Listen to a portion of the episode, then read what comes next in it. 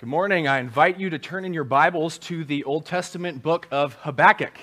If you're using one of the Pew Bibles, the black Pew Bibles, that'll be page number 665. Please read along. Up until now, uh, as I've moved through this book, this will be the third sermon in the series, we have seen the prophet Habakkuk live out his office as a teacher of the people of God. He came to the Lord with some powerful questions, and God answered very unexpectedly. And then Habakkuk came back with some more questions, basically saying, Lord, will God's enemies ever stop winning? Will you ever punish the people who hate your church? And our passage this morning is effectively the preface to God's answer to that question, just the preface. So please turn to Habakkuk chapter 2. And we're going to be studying verses 2 through 4 this morning. And this is the heart of this book, the heart of the book of Habakkuk. Starting in verse 2. And the Lord answered me Write the vision, make it plain on tablets, so he may run who reads it. For still the vision awaits its appointed time. It hastens to the end, it will not lie. If it seems slow, wait for it it will surely come, it will not delay.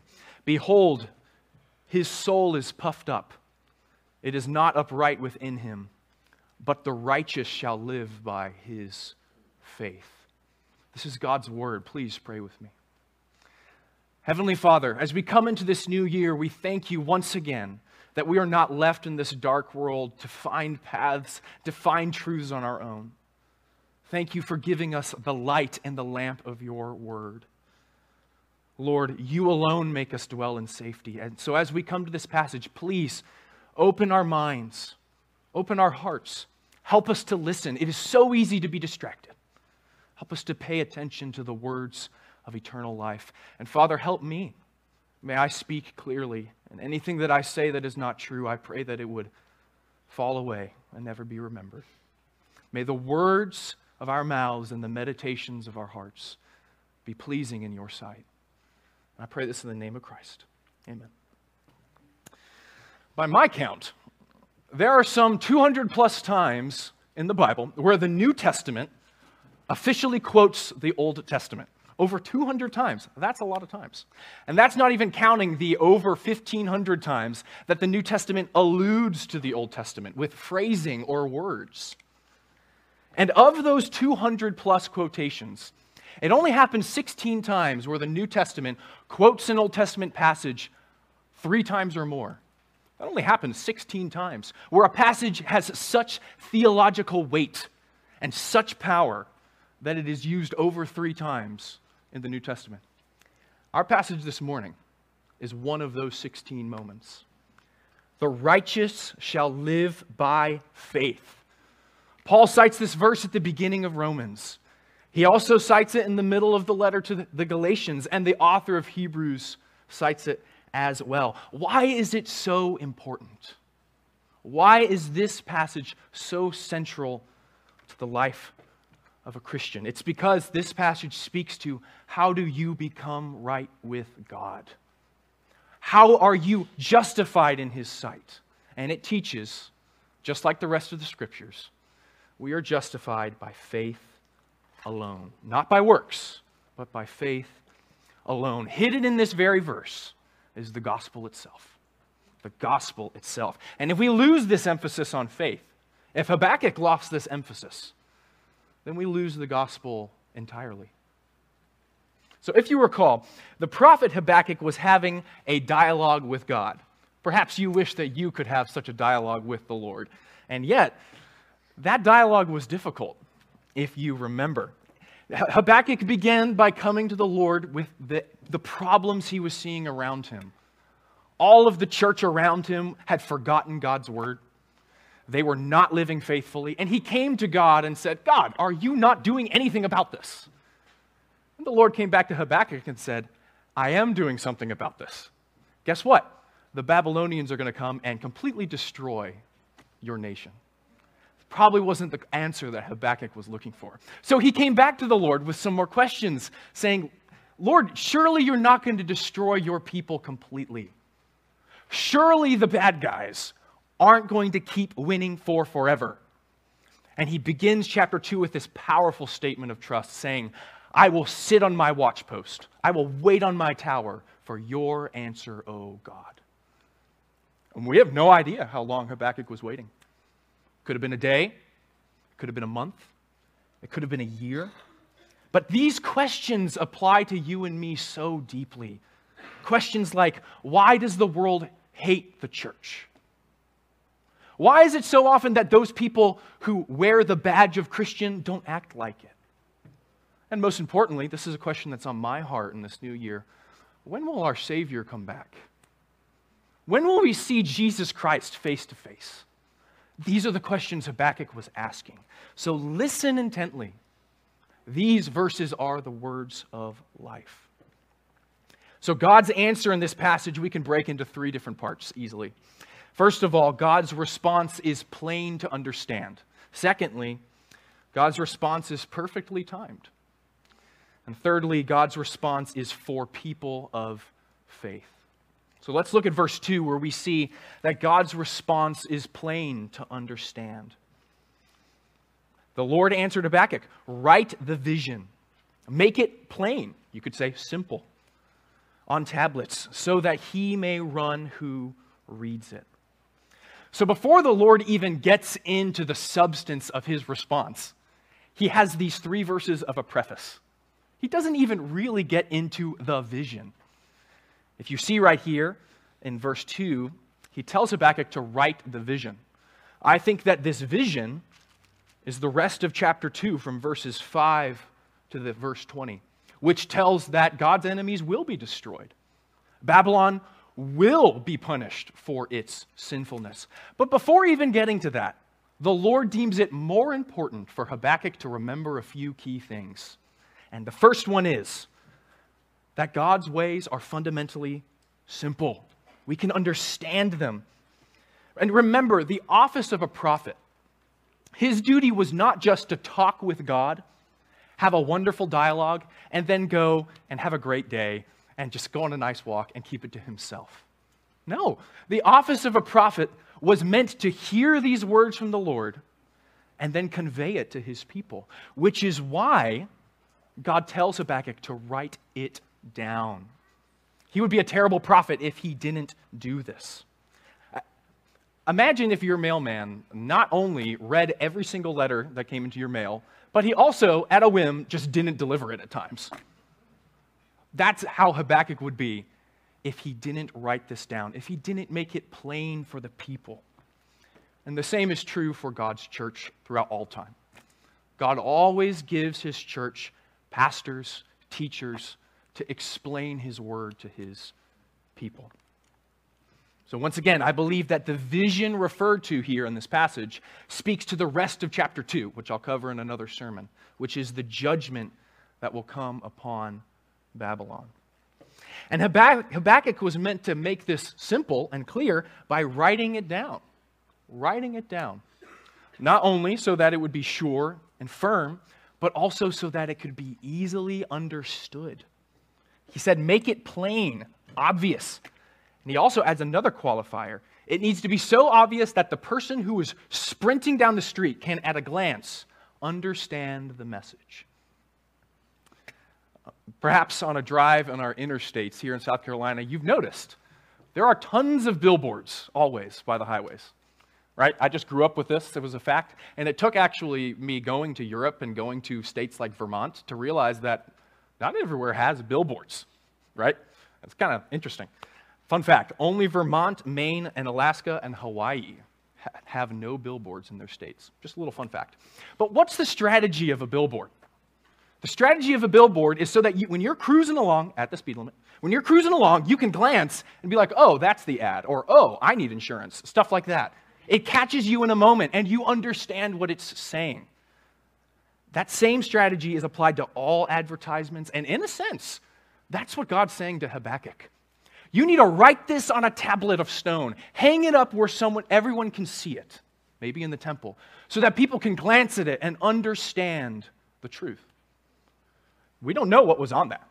I don't know how Habakkuk condensed an entire chapter into one tablet, but it could have been as simple as God will win or Babylon will be defeated, which is a crazy message to hear in a couple decades when Jerusalem is surrounded by these people, surrounded by the enemies. And there's a lot of comfort here. The fact that the message of God's word is fundamentally clear and easy to understand. It's the same with the gospel, right? Christ Jesus came into the world to save sinners. There are so many things we can disagree on, so many things that we can argue and haggle about, and things that are important. But the fundamentals of God's work are clear and obvious. And this is why you hear this all the time. You should dedicate yourself to reading your Bible this year. We need to hear that at the beginning of each year.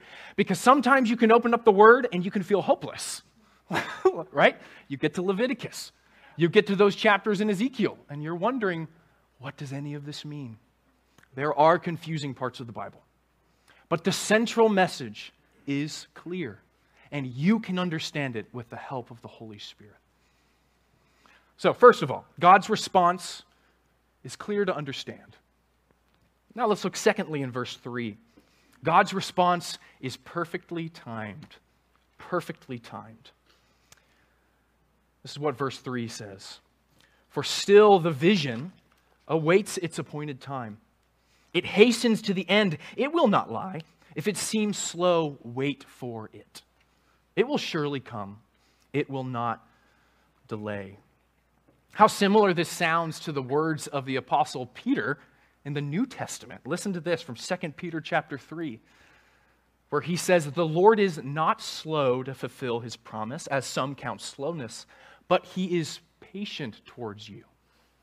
Right? With the Lord, one day is as a thousand years, and a thousand years is on as one day. In the wise words of Gandalf, right?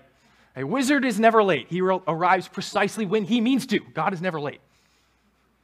He arrives, and things, things come to pass precisely when he means to. Habakkuk needed to hear this.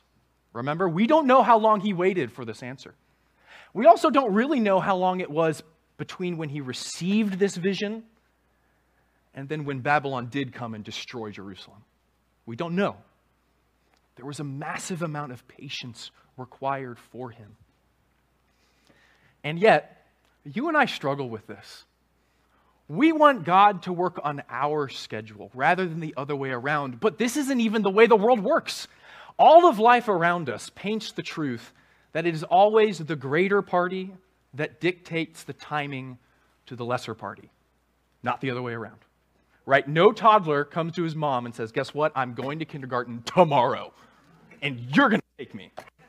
In the military, no private comes to a general and says, Hey, I'm getting promoted in six months. Plan the ceremony. It's not how things work.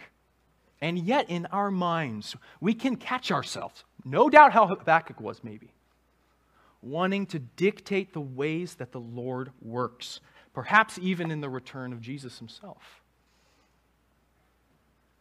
Out of the same mind comes praising of the Lord, but often out of the same mind comes the idolatry of thinking that our way of timing is best.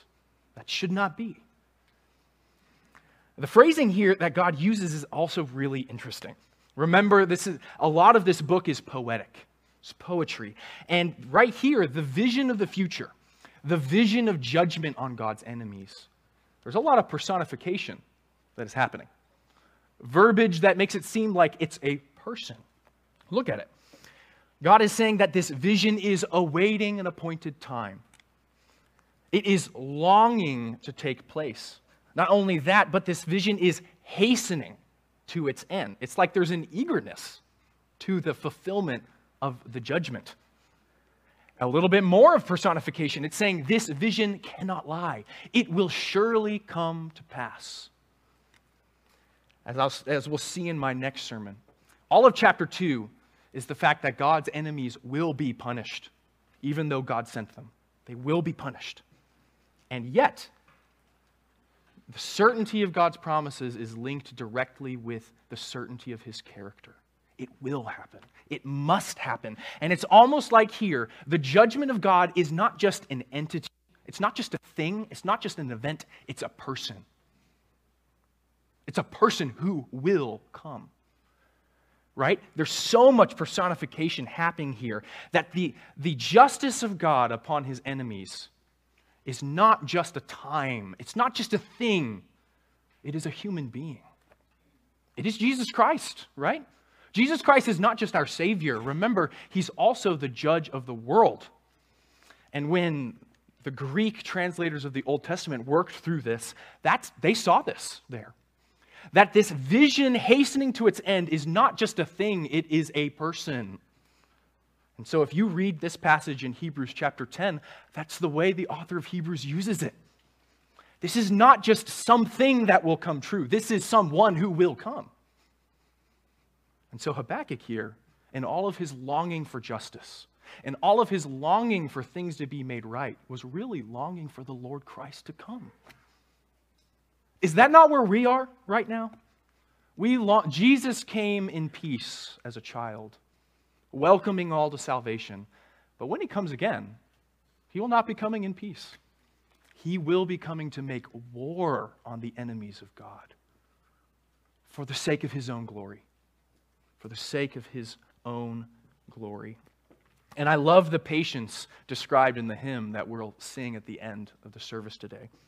From a few more years shall roll. The last line says this Tis but a little while, and he, Jesus, shall come again, who died that we might live, who lives that we with him may reign. Then, O my Lord, prepare my soul for that glad day. O wash me in thy precious blood and take my sins away. We need to hear this. God's answer, God's response is perfectly timed.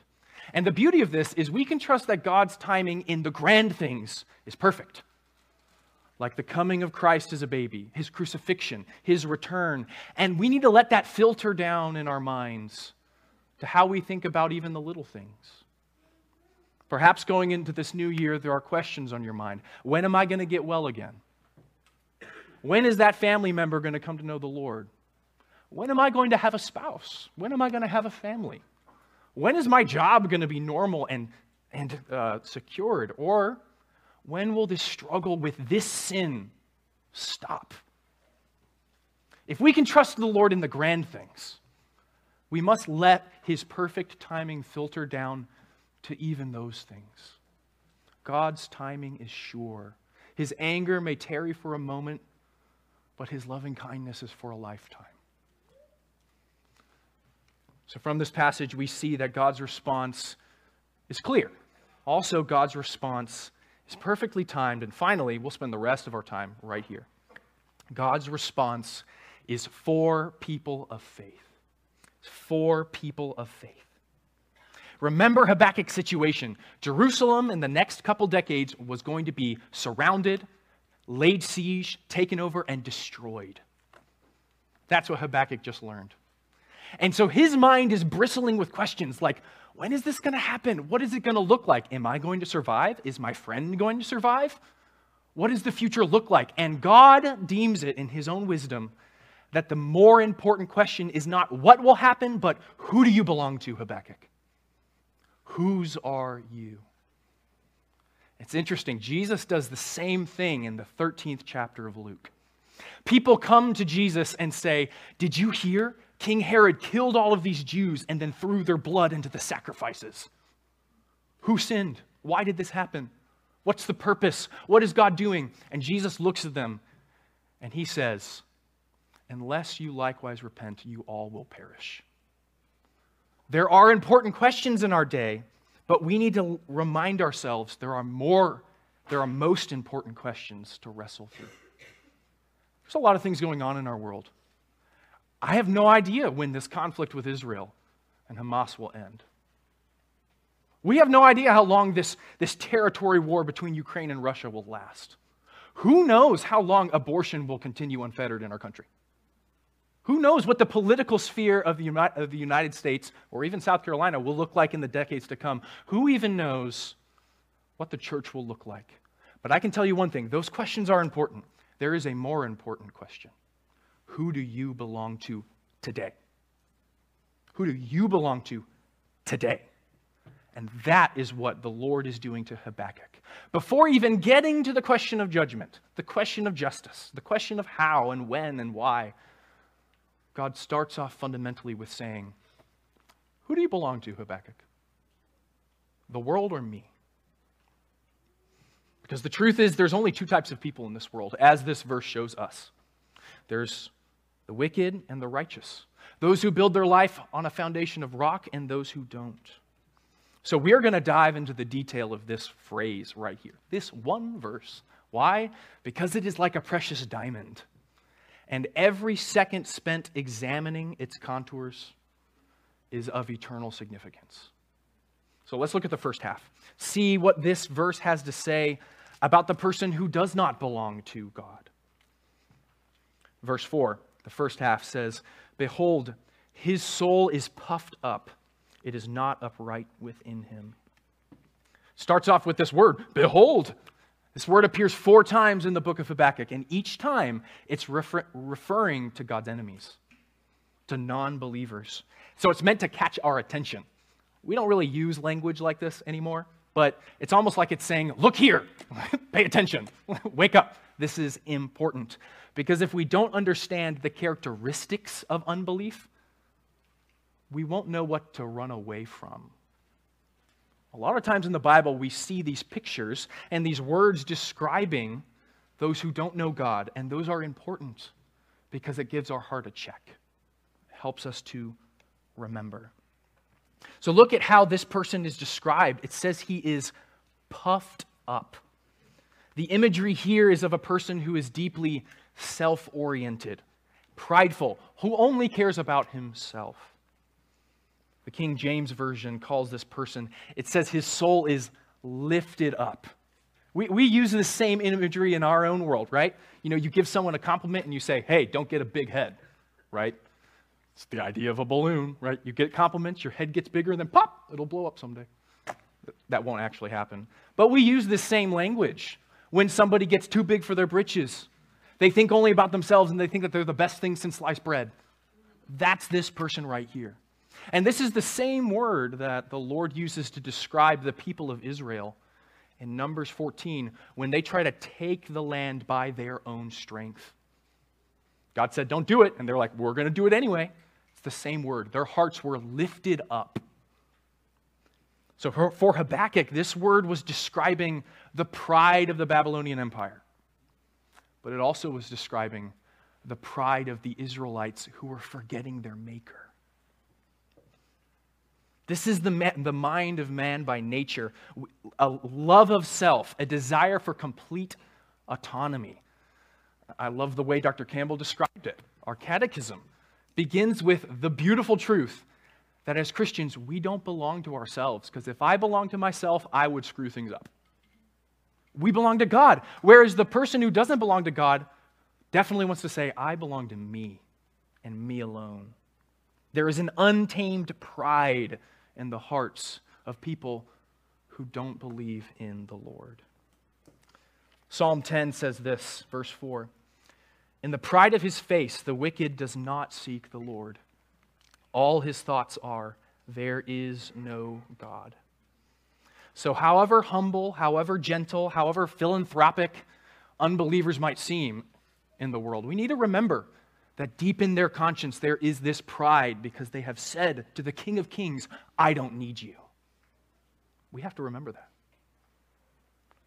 Look at this next phrase. The unbeliever is described as someone whose soul is not upright within him. Proverbs 15 21 says this Folly is a joy to him who lacks sense, but a man of understanding walks straight. Straight, it's the same word.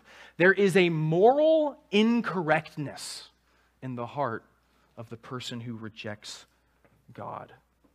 And you might be thinking as we read this, I'm a Christian, and this is sounding like things that describe me. Maybe you're thinking that. Here's the difference you fight it. You fight this pride. It arises within you, and you, you hate your sin, and you confess it, and you're at war with it. That's the big difference. The person described here is not at war with his sin, he's at peace with his sin. And here's the truth the way that someone responds to God's word is indicative of the healthiness of their heart. The way they respond to God's word is indicative to the healthiness of their heart. And such a, mind, a mindset of rejecting God's truth, rejecting his word, shows that a person has a deeply sick soul that needs healing. We, we can't see each other's hearts. I can't know what y'all are thinking. Um, you don't know what I'm thinking, right? We don't have that kind of vision. But the Lord does. And perhaps you're seeking a, a, a, solid friendship this year, or you're looking for a spouse, or you're trying to evaluate the people in your, in your life, in your sphere. This is one of the first characteristics to go to. How does this person respond to God's word? That is always a good evaluation. And Habakkuk needed to hear this right? There are simply some people in this world who will not respond to God's word. And that's so sad, but it's true. But then, this passage, this verse ends describing the person who belongs to the Lord with this beautiful verse. But the righteous shall live by his faith. The righteous shall live by his faith. Three things to learn from this one verse, and then we'll be done. Three things. First of all, Faith is the only way to become righteous. Faith is the only way to become righteous. That's what this little word right here, by, means. It's the means. The means of righteousness is by one's faith. So, what does it mean to be righteous? Let's start there. Righteousness is a word that's usually used to describe God, his moral perfection, his complete uprightness. There's nothing wrong in the Lord. And yet, here it's used to describe a human being. And a lot of times in the Bible, it's used to describe people. So, what does it mean to be righteous before God? Righteousness is the divine seal of approval.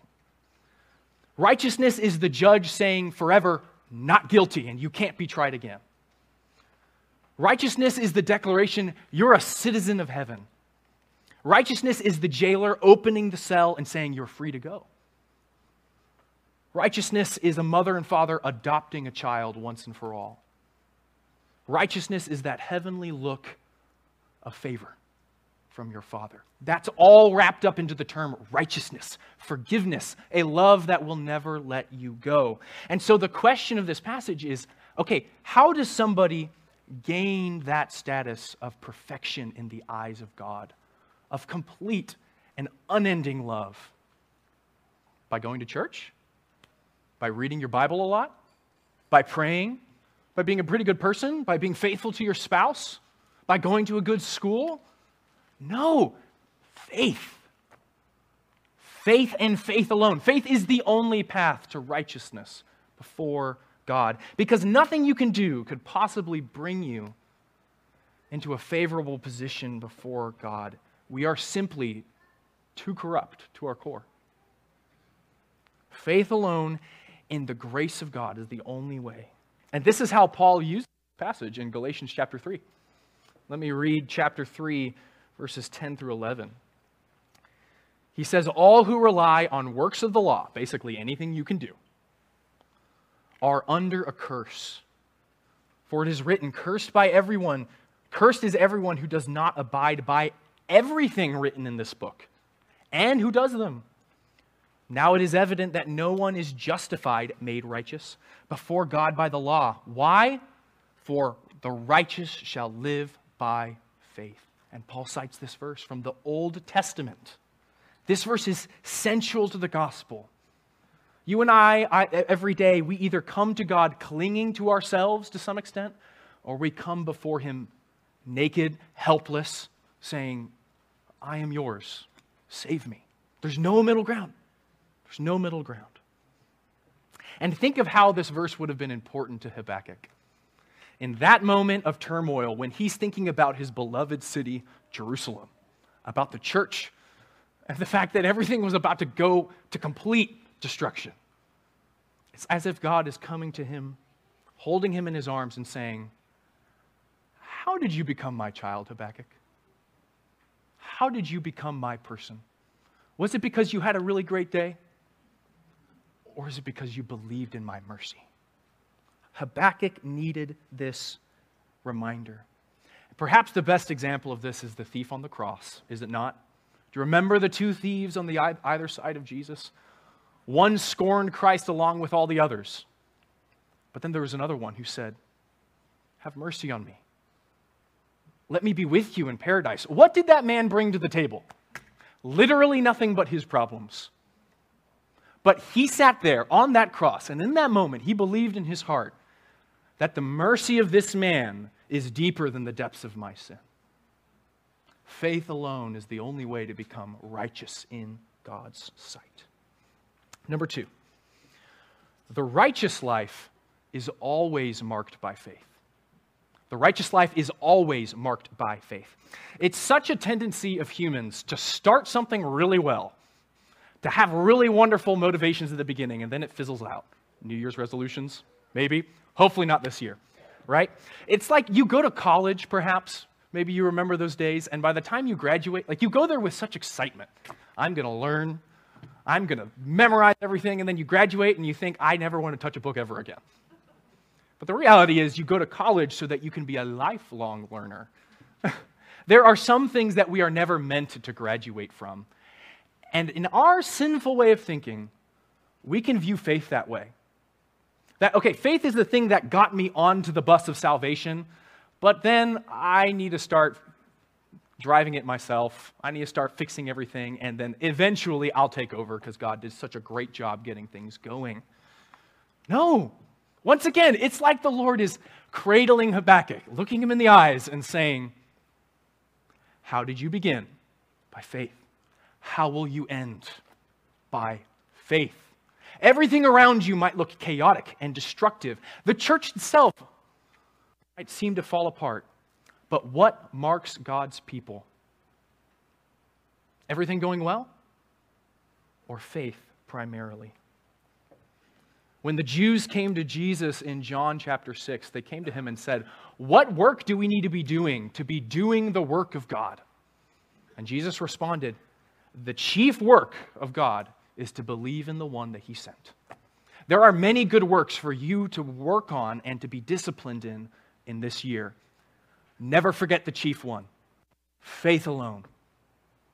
Faith alone. As Dr. Campbell said earlier, without faith, it is impossible to please God. Anything done not in faith is sin, and we have to hold to that tightly. Because if we look at ourselves at all for favor in God's eyes, we're demeaning the perfect life of Jesus. We're demeaning his mercy. And this is how the book of Hebrews uses this verse. The life of a Christian doesn't just, doesn't just start by faith, it always is one of faith. Number three, last one. Only through faith can we live with God forever. Only through faith can you live with God forever. Notice the tense right here. It not, doesn't just say the righteous lives by his faith, it says shall live, will live, future tense. Did this apply to Habakkuk's day to day life? Yes. Habakkuk was looking forward to a life beyond this one. And when all, everything around him was caving in, everything seemed, when everything seemed like it was going to fall apart, once again, it's like the Lord was holding Habakkuk close and saying, Is this world your final home? Where are you a citizen? Of the earthly Jerusalem or the heavenly Jerusalem? And don't we need this reminder so often? We need to remember that this world is not our home. I love the last verse of that song we sang earlier. Unto the grave, what will we sing? Christ he lives, Christ he lives. And what reward will heaven bring? Everlasting life with him. There we will rise to meet the Lord. Then sin and death will be destroyed. And we will feast in endless joy when Christ is ours forevermore. Yes, the gospel can make a lot of changes in your life right now. But primarily, the good news of the gospel is that there is a new life to come when Jesus returns. A world where, where righteousness will dwell, where we will be saved from this present evil age. And when Jesus appears, and we will see God face to face, and sin and death will be no more. And here's the thing it's not like the reality of heaven makes things not painful today, right? That would be a very stoic response to the gospel, saying, ah, well, I'm going to heaven. That didn't hurt at all. That's not true. But it does put them in a different perspective. It does put them in a different perspective. When the pains of this life are real and hard, but then you think, they will not last forever. The days of my sorrow in this earth cannot compare at all to the glory that is to be revealed when Jesus returns. This is why I love the Lord's Supper, and I'm so thankful we're having it today. The Lord's Supper is not just something that we celebrate now and look back. The Lord's Supper points us forward to a better feast to come. We feast by faith right now, but then we will feast with our eyes in the presence of God. The righteous shall live by faith. So here are a few little questions to stick with as I close. First of all, do you believe in the Lord Jesus Christ? Who do you trust in? Not just for tomorrow, but with your whole body, your life, your soul, your everything. Is it you or is it God? I encourage you, believe in the mercy of the Lord to cover your sins. The death of Christ can cover anything that you have done, anything that you're doing, anything that you will do. But you must trust in his mercy. All that the Father gave to Christ will come to him, and anyone who comes to him will never be cast out. For those of us who have known the Lord for many, many years, perhaps, do you cling to faith alone still? Or has some trust in yourself crept in, like maybe it did for Habakkuk?